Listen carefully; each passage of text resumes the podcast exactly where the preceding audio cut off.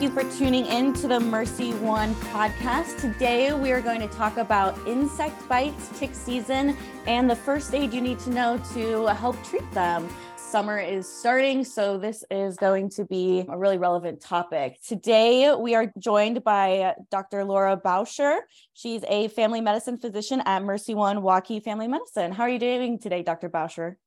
Great. Thanks so much for having me on your podcast. Yeah, thanks so much for joining us. We are officially in summer. Today we're recording this on the summer solstice. So it is officially summer with the change in the seasons and all the bugs that come out in the Midwest. What do you recommend to make sure you're preventing insect bites? Yeah, and we obviously know insect bites are just a part of life in Iowa, but there are some things we can do to try to help keep those from happening. Most basic thing is just kind of knowing where you're at and what kind of an environment you're going to be in. Are you going to be someplace that's near woods or standing water or someplace where you're going to be really exposed and preparing accordingly for that? Choosing what you wear when you go outside is also important. So, knowing that long sleeves, long pants are going to be helpful as far as keeping that skin covered. So, you reduce the need for insect repellent. If you're going to be going hiking in the woods, adding that hat in to keep critters out of your hair, especially ticks. If you're going to be going through fields and you really know your exposure risk is high, there are even things like tucking your pant legs into your socks just to really minimize the amount of available skin that's going to be covered. Next up is finding a good insect repellent, right? We think that the DEET insect repellents are the ones that are going to be most effective against mosquitoes and ticks. And so getting that on and getting on that on in skin, you know, skin exposed areas. I also want to talk about allergic reactions to bug bites. So, can you walk us through the difference between what an allergic reaction from bee stings, wasp stings, and other common insect bites can look like? Yeah. Most of the time with an insect bite or a sting, you're going to have pain or swelling very local to the area where you're affected. The kind of concerning allergic reactions are the ones that are, we call anaphylaxis so that infect multiple body systems. So if you, after having a sting or a bite, but usually a sting, if you start having difficulty breathing, swelling of your face, your mouth, feeling like you're having a hard time swallowing, any nausea or vomiting symptoms, if you're feeling lightheaded or dizzy or weak, or if you feel like things like your heart is racing. And those are things where the bug bite has spread outside of that just immediate area where you're feeling kind of crummy there, or maybe just feeling bugged by how itchy it is. But if you're having those system wide body reactions, we want to get you in to be evaluated right away if you're noticing those symptoms like you were talking about, is there anything that can be done in first aid immediately after like the sting is noticed? And then kind of a follow-up question, where is the best place for you to get care for an allergic reaction like that? Is it emergency care? Yeah, it would be emergency care. So if you uh, are somebody who's had a prior allergic reaction to stings and you know that this is something that you have a medical condition with, that's the important part of carrying like your EpiPen with you at all times. And so if you have a prior reaction, that's just part of general first aid is never going anywhere without your EpiPen. And your physician can talk to you about how to use those EpiPens appropriately and using them with that first sign of this severe allergic reaction. And if you've got questions about that, follow up with your doctor or your pharmacist.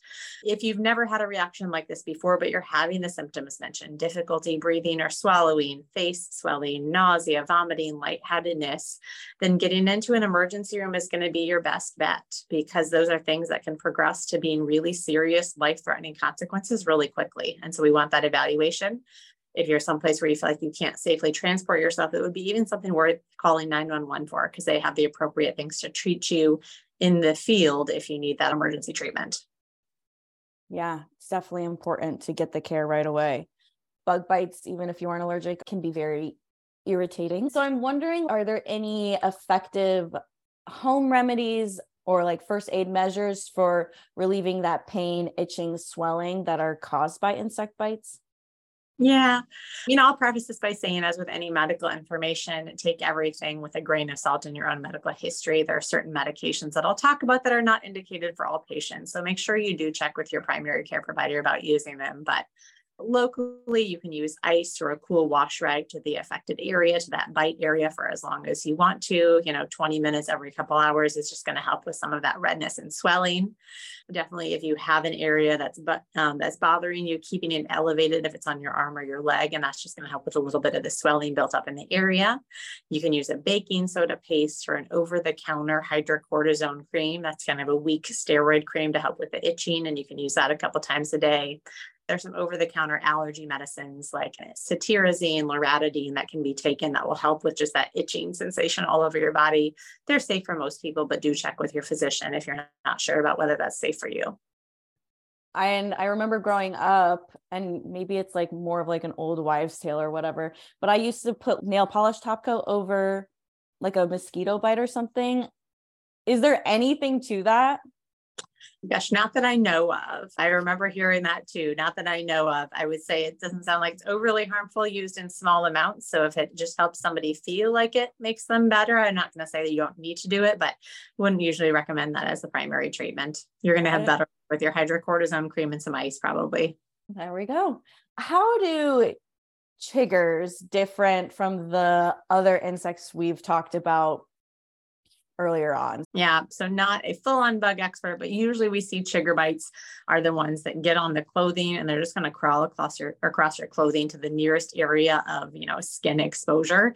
And so usually we see chigger bites more around that area where skin is connected to the like that line of your clothing. So around your ankles or waistband, around your shoulder line, because they'll get on the clothing and they'll crawl up there. So whereas mosquitoes are going to fly and land wherever they can. The chiggers usually hit the ankles and the waistband often.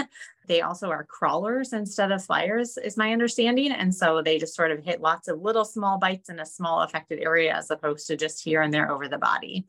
Really itchy, really irritating. The same first aid things that we were talking about kind of apply though. That's a good point. Yeah. They kind of they can give me the heebie jeebies a little bit. Is there anything that you should do immediately after noticing a bite? No, okay. no. I mean, getting ice on it sooner rather than later might help with some of that immediate swelling reaction. Uh, if there's a sting, like a bee or a wasp sting, trying to get the stinger out. But if it were my kiddo, I wouldn't be pushing too hard if they're immediately upset to get that out before I was comforting them and trying to get some ice and you know TLC. So trying to get the stinger out, but not at the expense of just taking care of, you know, the immediate sadness and pain yeah it's not fun to get stung by no. a bee or a wasp so i want to switch gears and move into a conversation around ticks and then also the disease that they're most known to be to be carriers for which is lyme disease. Can you give us a summary of what lyme disease is and symptoms common symptoms associated with it yeah, so Lyme disease is a an infection that is carried by a specific species of tick, especially a specific species of tick that resides in Iowa. Lyme disease is something that can range from a pretty mild infection if caught earlier with a rash to more severe symptoms that could potentially be lasting months to years if not diagnosed or treated early. So, Lyme disease happens when you get bit by a tick, and that tick stays on for upwards of a day to a day and a half. So if you find a tick when you're out walking around and you brush it off or you examine stuff at your home and you take it off within the first, you know, even day, 24 hours, you're probably going to be okay and don't need to do anything. But the longer the tick stays on there, the higher the chance of getting this bacterial infection. So because it can be long lasting, we want to make sure we appropriately treat it when needed. Say you notice it, it's been on for that over a day period. Mm-hmm. Should you urgent care or make a appointment with your primary care provider? What is the best course of action? So let's say you find a tick, it's been on for between, you know, 36 hours to two days, and you take it off with a pair of tweezers. That's when you want to get in to see somebody, hopefully within the next 24 hours or so. So whether it's urgent care on the weekend or whether it's your primary care office, but get in for that appointment. And usually you can be safely treated with a single dose of uh, antibiotic to keep from getting any sort of a reaction or infection. So you mentioned that it can last for a long period. Is there any like reason that it can last for, uh, you know, months to a year versus like a shorter period of time? Yeah.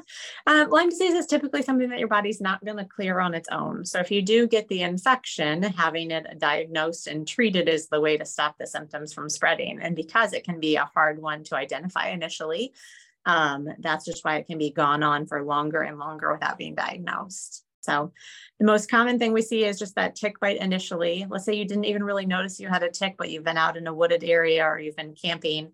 You know, what to watch for is having that, it's called a bullseye rash, is the most uh, common noted thing we notice. And that's usually somewhere around a week or so out from the exposure. But even if you don't have for sure a known tick exposure, if you have that bullseye rash, we're going to treat it for Lyme disease because that is the thing. And that bullseye rash often is not painful or bothersome. You just sort of see this ring on your skin anywhere from the size of, you know, a quarter to being the size of a softball. And it can be varying in how it, you know, what it looks like when you get it. So if you see that rash and you've been in a wooded area, get in to see your doctor to get on an antibiotic. Beyond that, we can see a few weeks out if you start having fevers, headaches, joint pains, just generally feeling crummy, even if you didn't know if you had a tick exposure or not. That constellation of symptoms, we want you to get in to be seen by your provider so you can be evaluated and they kind of talk through what you know risk factors you have or don't have and talk about how to check you for or treat you for lyme disease if you have it oh the joys of living in iowa mm-hmm. are the preventative measures that we can take to protect ourselves from tick bites and contracting Lyme disease. Are those similar to the other insects as well? You know, long pants, long sleeves. Yep, getting your DEET DEET insect repellent, you know, keeping yourself covered and the surfaces covered. I guess the other thing to add is if you know you're in an area where you've been out in the woods or hiking or camping or playing outside, whatever that may look like, just checking yourself and your family members for ticks. So just looking at your hair, behind your ears, you know, once over in the shower to make sure you don't have a tick. Because like we were talking about before, the best way to not get Lyme disease is to get those ticks off within that first 24 hours of exposure.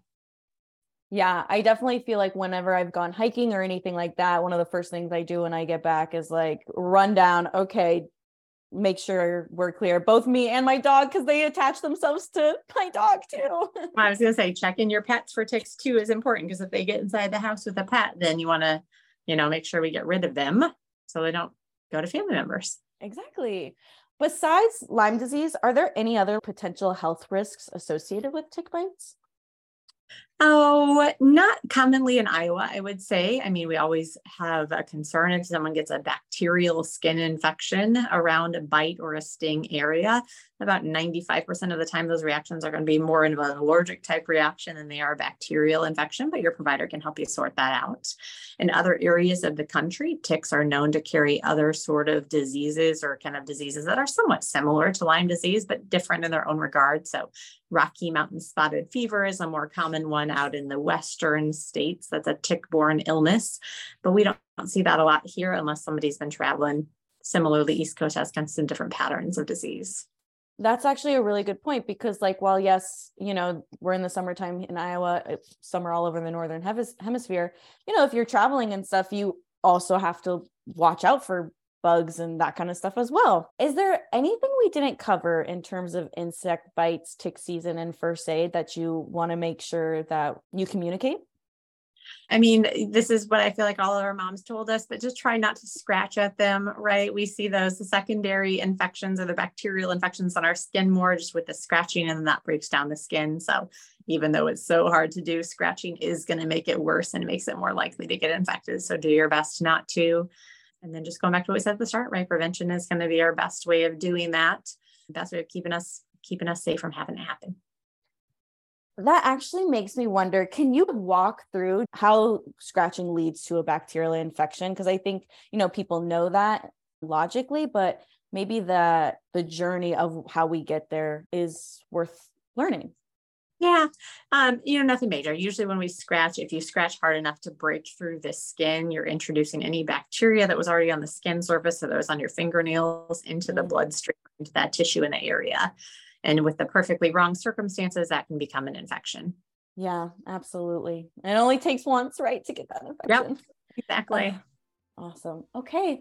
Well, I don't have any more questions for you. Thank you so much for joining us today. I really appreciate you talking about something so exciting as insect bites. Absolutely. Thanks for talking today.